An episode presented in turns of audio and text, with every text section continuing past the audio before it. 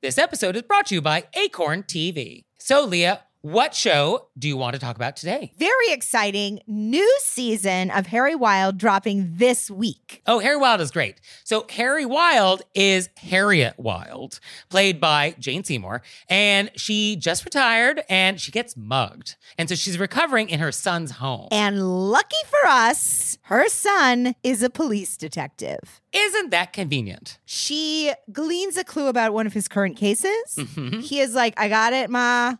Stay out of it, Ma. And she's like, nope. And so she sets out to solve it herself with a very unlikely sidekick. Very unlikely sidekick. And I'm not giving it away this time because I felt like I did in the Modern Blog Mysteries. So now I'm zipping my lips. Okay. You got to get in there and watch it yourself. So check that out and check out all the great stuff that Acorn has. Sign up for a thirty-day free trial with promo code acorn thirty at acorn dot t v. Hey there, it's Nick. And it's Leah. So we're doing another live show. Were You Raised by Wolves live? And this time we're going to be on the West Coast. Portland, Oregon, babies. So come see us on June fifteenth. And we're going to be at the Siren Theater. And the show starts at seven thirty. So go to our website, were you raised by wolves dot com slash live, and get some tickets. Join us. Hey everybody, it's Nick Layton. And I'm Leah Bonnema. And we had so many great questions from you guys in the wilderness. Oh. That we have a bonus episode. Did you see on that one I tried to pull away from the mic and then go back in to kind of make it coming in from the wilderness? Oh, is that what that was supposed to be? Yeah, I was trying okay. to layer it. I like the, the scene we're painting. Ah, yes, very nice. Okay, our first question is, quote, twice a month, I carpool with a colleague to drive two hours each way to another city as part of our job. We are friends and the time passes fairly easily with conversation and catching up. Our dilemma is that another colleague has asked if she could ride with us, as she has been driving alone on a different date and does not like having to go alone. She used to go with a fourth colleague, but that person stopped carpooling with her, presumably for personal reasons. They wanted to detour to visit family at the end of the day. The colleague who would like to ride with us, frankly, she talks too much, overshares, and has political views that clash with our own. If we liked her, we would make it work. But how can we politely decline riding with her? Should we just say that we have our routine set up and it would be hard to have to add time to our day to pick her up and drop her off, maybe an extra thirty minutes? Or should we give her an honest explanation?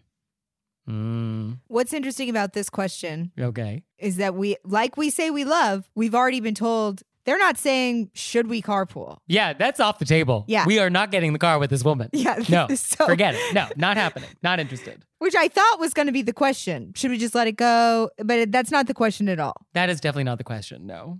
I think my first thought is, telling people no is hard. This is hard. Oh, it's very hard. This is a hard thing. Yeah. Um, some people are better at it than others. I am quite good at it. You have more trouble. So... Know thyself.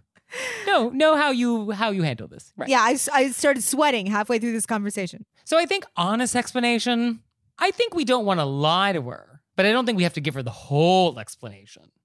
I think we can just focus on the part of the explanation that's we have a good routine going and we need to leave it at that. I don't think we have to also explain that we don't like you. Yeah. No good will come of that. No good will come of that. And I also think the only reason one would do that is if you were thinking about trying to make it work, and then you would say, we don't like to talk as much, we don't, you know, and we like quiet, and then you're giving that person the opportunity to say, okay, I'll talk less. But since you're not doing that. Right. Yeah. I mean, I guess if you wanted to try and make it work, you would see if we could agree to ground rules. Yeah. Like, no talking about politics and whatever it is. But yeah, we're not interested in this woman. And we want to talk less. But since that's not, you've already decided no, then I think there's no point, as Nick's saying, in giving them the full reasoning. Yeah. Because then once you start giving the full explanation, then it gives an opportunity to negotiate. Well, like, what if I didn't talk about politics? Could yeah. I ride with you? Like, we can't have that conversation. We don't like you. so, so yeah, I think we just want to say, like, thank you so much. We've got a good routine going, but uh, this is just working for us for now. And at this time, we don't feel comfortable rocking the boat and we need all the stability in our lives we can have, what, whatever you want to say. But I think when you do say no, and I think this is in general, whenever you say no to anything, it is always nice to try not leave someone empty-handed. So I would see, is there someone else doing this commute that you could hook her up with? Like, you can't ride with us, but, oh, I heard Chad drives every month. And we talked to Chad, and he would be open to having you ride with him. Talk to Chad. So, like, in the same breath you say no, it would be nice if you could give her some options. And that makes saying no easier when you don't leave someone empty-handed. That seems good to me. Right? So, sorry. It is very hard to say no. That's really true. Yeah, of course. And, you know, you have to work with this person, and you don't want to make it awkward. So, yeah, I think just saying, like, unfortunately, our routine is sort of set for now, but maybe here's some other options. So our next question is, quote, we have a close friend who goes overboard in thanking and reciprocating. For instance, I looked at an article she'd written for the local paper and gave her some notes. I'm an editor and writer myself. She insisted on taking us out to brunch to thank me. I'm teaching myself to bake and occasionally share whatever I've made with her. I don't think bottles of wine are necessary as a thank you, and I've told her more than once that our friendship is not transactional. She's a wonderful person, but this excessive gifting makes us uncomfortable. Can you shed some light on what might be going on and how to handle it? Well, first of all, this gifting doesn't sound too extreme. A brunch in exchange for some notes on an article, a bottle of wine in exchange for a cake. Like, this is not too crazy. This is not like diamond tiaras in exchange for a cup of sugar. Yeah, I think I sometimes feel uncomfortable when people give me things because I feel like, oh, I didn't want them to feel like they had to give me something. Or, but people like to do nice things for people. And I think that she just wants to show her thanks and that maybe that's okay. Yeah, my first thought was that some people are just generous. Right? Some people are just generous and they they like giving things. And interestingly, psychologists often say that people actually get more joy in giving gifts than receiving them. So like the serotonin release is actually stronger in the giver than the receiver. So some people just really like giving gifts. You know, think about everybody's, you know, that one relative at Christmas who just loves giving gifts. They just get into it and you kind of have to roll with it. Yeah, I love giving gifts. Yeah, you're that person. And I, it, like you said, it doesn't seem excessive. I think if our letter writer could just think to themselves, this person loves giving gifts, so my gift to them is being a glad receiver. Yeah, being a very gracious recipient, I think, is a good start. And I think as the receiver, I mean, make it clear that it's unnecessary to give these gifts. Like, oh, you didn't have to, so unnecessary, it was nothing. Like, yo, we really didn't have to, which I think our letter writer has said. So you have said this, that has been heard, and they want to give you gifts anyway. I, I think you have to just go for it and just accept the gifts graciously. Now, there is a portion of gift giving that does come from a place of codependency or insecurity. Like people trying to buy affection or, you know, trying to express love through, you know, gifting. I that is a thing that happens. That's outside of the world of etiquette. And I don't think that changes our response here other than just being a good friend. But we were asked whether or not we could shed light on what's going on. So I think that's a possibility. Yeah. And I think that the as the receiver, you know if a person is giving gifts for ulterior motives. Oh, sure. And it feels sort of suffocating, or if this person is just sort of like an over gifter, in which case I think that just being a gracious receiver, know that the gifter just really enjoys this. Yeah, and it sounds like uh, she does. So yeah, take that bottle of wine. And, you know, share the bottle of wine. Like, oh, thank you so much for the bottle of wine. Come over later. Let's pop it open. Yeah. That's nice. Yeah. So speaking of gifts, our next question is a voicemail.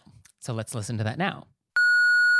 Hi, Nick and Leah. We're big fans of the podcast. We just bought a home and we're kind of stumbling through the process because it's our first time. And we are wondering, at our closing day, who do we give gifts to? Do we give gifts to anybody? And once we move into our house, how do we meet our neighbors? Do we wait for them to come to us? Do we take a pie to them? What do we do? Help us. Thank you. I was excited about the second part of the question. Right. Well, first of all, congratulations on your new home. That's very exciting. Yes, very exciting. Congrats. And for the first question, who do you give gifts to at the closing? I don't know why real estate brokers are trying to perpetuate this thing, but uh, they don't get gifts. As the buyer, you, you're not going to buy them a gift. You're spending money. This is a transaction. Like, you don't have to give a gift to anybody. Now, if you want to, because they went above and beyond and you like them, you're welcome to. Like, you're not prohibited, but there is no obligation to be giving gifts at the closing table. So I think we could just like establish that. Now, the second question, How do you meet the neighbors? I I have thoughts. So that was for the seller and the realtor. No gifts. Yeah. I mean, for the seller, you definitely don't buy the seller a gift. Yeah, I mean, you bought their house. Weird. Yeah, they, they, they're cashing the check. They're fine. And then, yeah, you're a real estate agent. Yeah, you, I mean, uh, you don't have to get them a gift. Unless they really just went above and beyond for you or did something unusual or unique or something great. But no, you're not obligated as a baseline. And then meet the neighbors. That's the exciting part of this question. Yeah. So as a New Yorker, I'm like, ugh, bleh. Why? I can't even tell you how much I want to meet neighbors. Yes. You're like my nightmare neighbor. Like, you're the one that wants to, like, be friends. I don't want that from my neighbors. I don't do it in an apartment building, but if I moved into a house or, like, a condo complex, I would introduce myself. Okay, so normal New York City apartment building, no. No, no, no. Melrose Place, yes. Correct. Interesting. Okay. And I would definitely have some homemade goods. Uh-huh. And I would print out what they had in them. Ingredient lists. Oh, here's some cookies that I made, and here's my ingredient list. Okay. I would go over, knock on the door, just want to introduce myself. I'm your neighbor, you know, a little something, something. And then I'd give it to him, just want to introduce myself. But boom, I have this all worked up in my head for when this happens. Yeah. Okay. So, and you're going to do that when? Like, you moved in on a Monday, we're going to do this Monday night? Like, how no. quickly is this baking uh, happening? I'm going to do this a few days later. Okay, but within the first week? I'd say around the week mark. I see. Okay.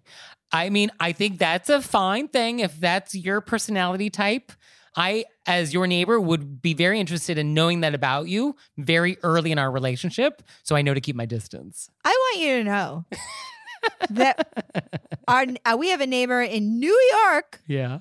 Who we made friends with, okay. Who we watched their cat while they were gone, and then they're now watching our apartment because we made friends with a neighbor. Yeah, no, it's I, I get why we have neighbors and why we want to be nice to our neighbors and why we want to be friendly and cordial with them. I get that, yes. What if I need a cup of sugar? I mean, when does that happen? And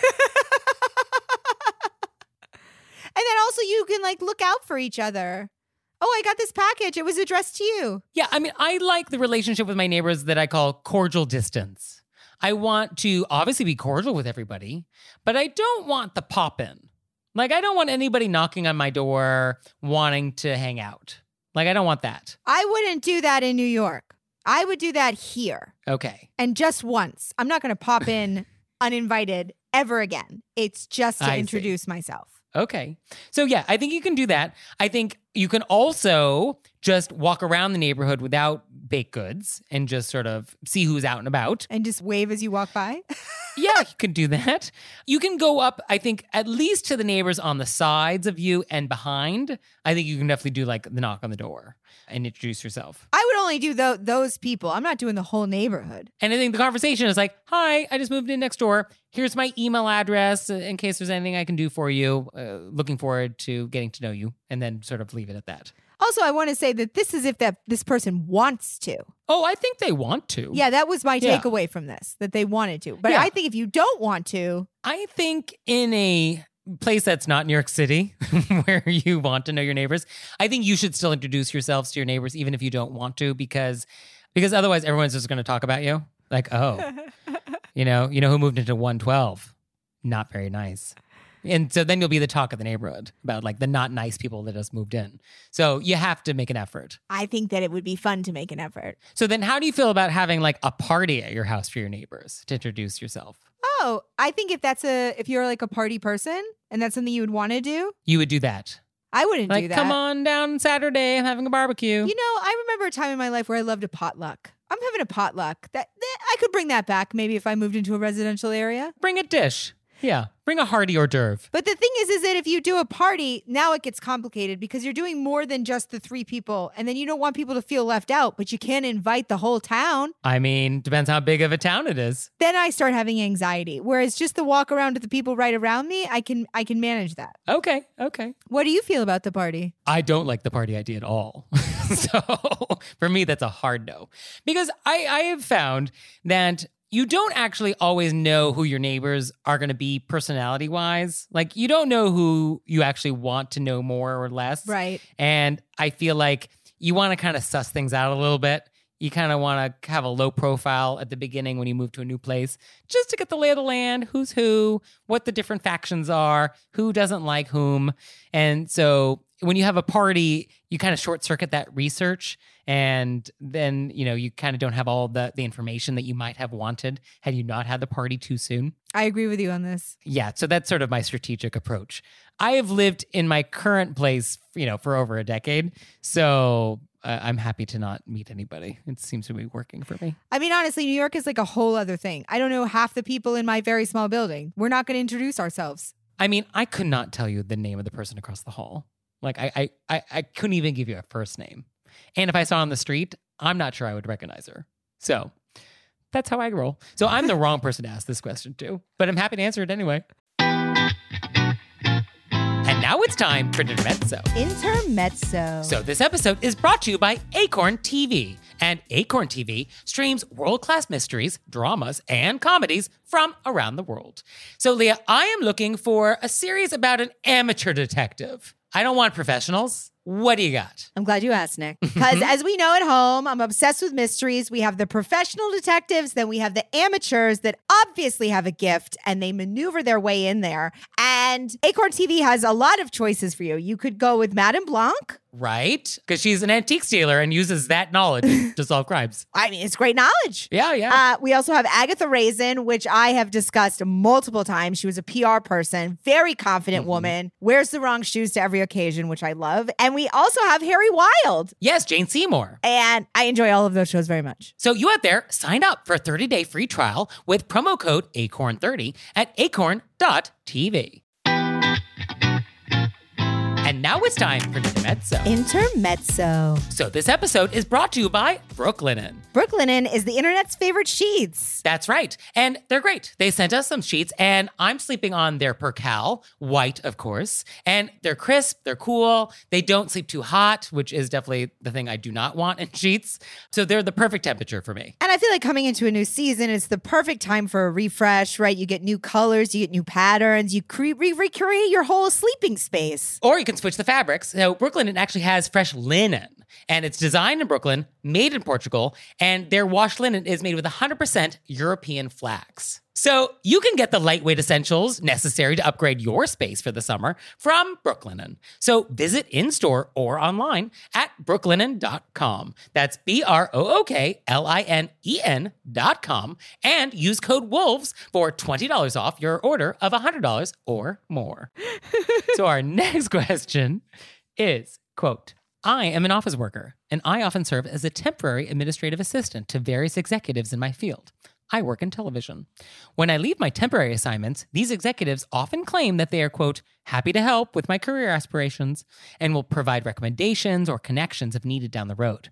However, when the time comes to request a recommendation, crickets. I send an email and they ghost me, never responding. I keep my requests brief, polite, and specific, and I don't know what the issue could be. Is there a polite way to follow up with such a request? How many times should I politely follow up until I accept that they're ghosting? I'm aware they have no formal obligation to help me, but this feels callous to be brushed off like this so unceremoniously. We're not strangers, but they're ignoring me. Any advice? I feel like this was such a good one for you. I felt I would follow up once. Yeah, yeah. And then after that, I think I would drop it. Yeah, but before we get there, oh, the television industry is so cruel. Cruel. So cruel. So it's a cruel industry. I mean, the number of emails to television executives I've written that have not gotten a response. I mean, more than one. Also, I feel like people, it's an industry where people will email you, email you, email you, and then just drop off. Yeah, like, oh, we have a thing going back and forth. Oh, it's hot. We're going to green light this thing and then like nothing. Yeah. yeah. I mean, it yeah, is. That happens. Put your armor on. You know what I mean? Yeah. Oh, yeah. This is not for the faint. My first thought when I read this was that it is very possible that these offers are not sincere. It's like, oh, we should get together sometime. I don't mean that. So like, oh, happy to help however I can. I don't mean that. It's just a thing we say. So this might just be a pleasantry that these people don't actually mean. I think that is a possibility here. And so, of course, they're not going to write you back because they didn't mean it the first time. But I still think you should follow up once. Yes. Yes. Because also in this industry, it's the people that keep following up. Well, they said they could. I'm going to follow up. Yeah. Yeah, that's true. I mean, persistence is really the key. Yeah. And actually, if you look about like who is successful in Hollywood, it's not the most talented. It's just the people that didn't give up. So just hang in there. Just hanging in there. Yeah, we're all a cat on a branch poster. I also read this article that when you like about following up, I wanted to check in and how you should go through your letter or your email and take out anytime you write just. I was just checking in. I just wanted to follow up and just delete it because it immediately you can immediately tell that you were nervous about checking up. This is just an article I read. Oh, interesting. Okay. So just to be more unapologetic about following up. Yeah. You're following up because they said that they would help and you're going to assume they're busy and they missed the first one. So you just want to follow up, but you don't say just. You're following up politely. Yeah. I think we send the initial request and then I think some reasonable amount of time needs to pass, but not too much. So in the television industry, I would say a week? A week to two weeks. Ten days? Ten days. Yeah. Ten days. Split the difference. And then I think we follow up one more time. Hey, wanted to follow up. Wanted to follow up. And then if you get no response to that, then I think we give up. Then you give up. But I think one follow-up is fine. One follow-up is fine. But I think what you should do is not give up on that person. If you have some new thing to mention in the future, six months, you know, a year down the line, I have had success where it was like, hey, wanted to let you know about this new thing I'm doing. F Y I, here's a link to more info, and start a new thread. And sometimes, you know, if they're interested in that thing, then they'll respond. Yeah, I think that's very true. Very true. Keep this on yeah. file for later. Right. But yeah, I think in general and in any industry, people are very bad about uh, responding, and you can't take it personally. Because sometimes they're just real busy. I mean, we all are, but be persistent. We're all busy. Yeah, although I don't like using that as an excuse for not replying to email, but... I don't happens. either. I just tell myself that so I don't get really upset. Right. Well, they were just busy. they yeah. were so busy. It's not personal. My idea wasn't garbage. Yeah, I'm not garbage. It's I lie on the floor and cry. Right. So our next question is, quote, I'm an essential office worker for my local government, and normally I share an office with a coworker, but I recently moved to another office where the usual occupant is going to be working from home for the rest of the year.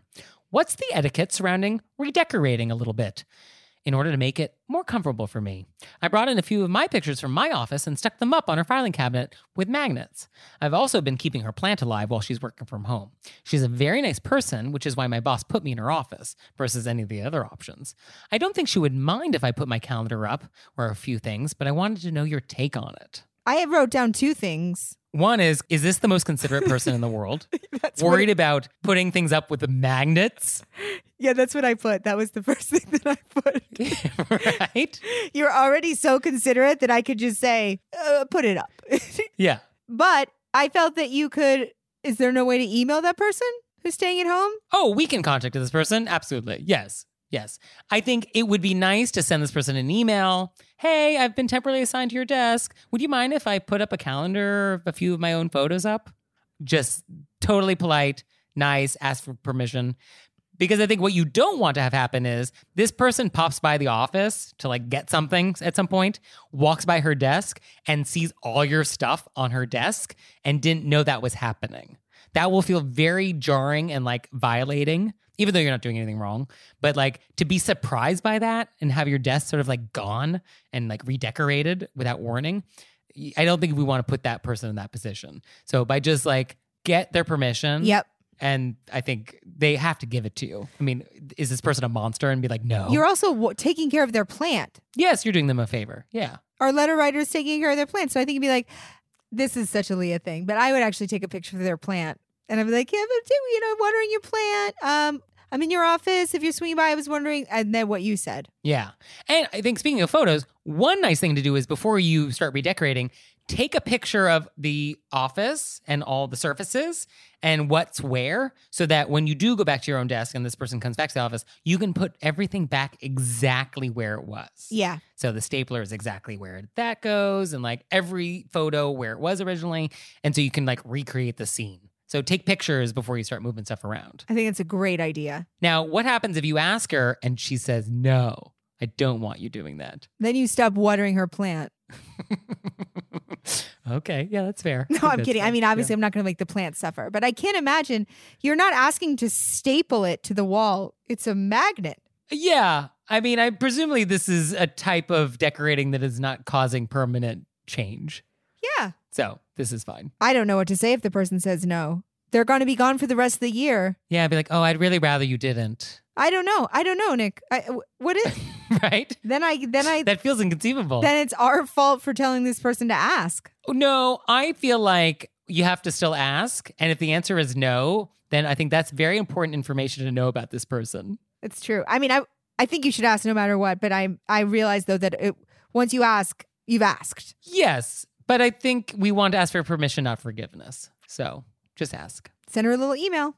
And our next question is, quote, I live in Los Angeles and don't take public transit very often.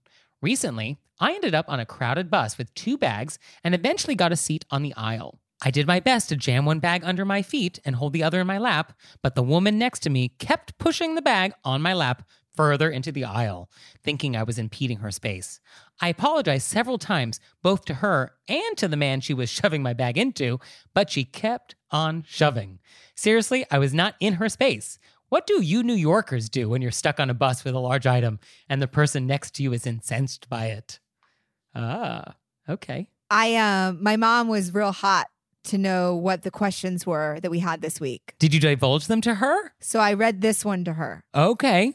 I mean, I guess that's fine. We don't have like some secretive uh, pact about the questions, do we? It's my mom, and she was really interested. If you think that that's okay. I, if, if I'm breaking a rule, then I'll be happy to never do it again. Uh, we'll, we'll we'll let we'll let the confidentiality agreement slide today. It was either that, or she would sit in here and watch because she was very hot to know. Okay. And my mom, she's saying this with all sincerity. This was not like a snarky comment. This is what she thinks the person should say. Okay. And she means it, not snarky. She would like to ask, she would take the bag and say to the woman who is pushing it, I want to make this work for both of us. How do you think I can get this to fit? Which really tickled my heart. Okay. I mean, that's not a bad answer. The problem is there's no way for me to say that in a way that does not sound snarky. Like, I don't have a tone available for that. I think that would be... in a fair world, that would be the greatest thing to be like, let's make this work together. Mm-hmm. But knowing public transit, like in New York, I know this person. They just want to be angry. They had a bad day. They hate my bag. My yeah. bag represents something. They just, it's just like, you just got to dig in and have no feelings. Yeah. You just like put your shoulder down and then cry when you get home. Yeah. No, I think my what I wrote down, my first thing is leave your body and just get through the next twenty minutes. That's so That's... it exactly. Because you did the polite thing. You've tried to keep it out of everybody's way. Yeah. Past that, you can't do anything. Yeah. Leave your body.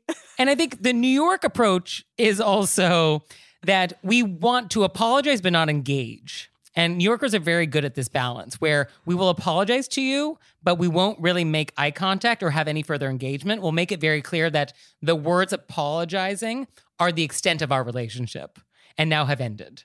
So I'll be like, sorry, but all my body language will make it very clear, like, there's no further conversation about this.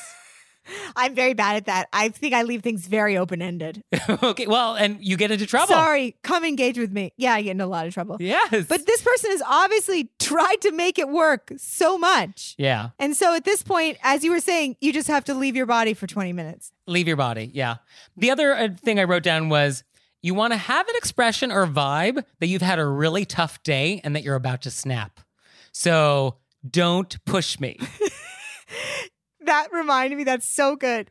When I first moved to New York, I had so much trouble with this boundary face that you have to wear on public transit. It's a face. Yeah, you need to have a mask. And I watched some women who were very good at it.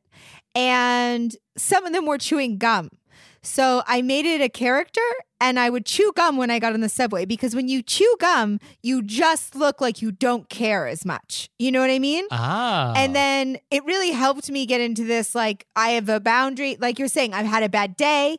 I may be somebody who will, I don't know what I would do. Who knows what I'll do? I'm, I chew gum. I chew gum wildly, right. You know? So sometimes when you go on public transit, you just got to get your gum out. You know what I mean? And you just chew gum. Yeah. I mean, I think New Yorkers were famous for having sort of like our game face on when we are on the street. We put on the attitude It's a little stern, got places to be kind of attitude. And this is just so like muggers won't stop us. So so you need that. Yeah, or a person who's had a bad day won't pick on your bag. Right, right. It's like pick on an easier target. You don't want to mess with me. But that's a face that one can practice. And I would recommend trying it with gum because it really helps. Okay, I like that. Yeah. So that's how we would handle that as a New Yorker. I mean, the other way we would handle it as a New Yorker is when you have a large bag, you probably shouldn't be seated. It is much better to have a large bag while you're standing over it. Yeah. And then the bag is between your legs. Between your legs. So that's a pro tip. One on top of each other. Yeah. And in this bus situation, our letter writer is on the aisle. And the aisle seat, I think, is typically slightly more desirable than the window seat because the aisle is a little more roomy. So one idea would be to offer to switch with the woman who's at the window in case she wanted to have the aisle instead. I'm never on the... But that's true. You could offer to switch. Or we can do what your mom suggests, which is, how can we make this work? What do you want me to do about it? But with my mom's voice, which is she's genuinely wondering, how do you think this could work? Yeah, see, I can't pull it off. Yeah, can't pull it off. So do you have etiquette questions out there that we can try and pull off? Send them to us. We would love to hear them. You can send them to us through our website, were you raised by wolves dot com. Or you can send us a text message or leave us a voicemail, two six seven, call R B W. And we'll see you next time. Bye. Bye.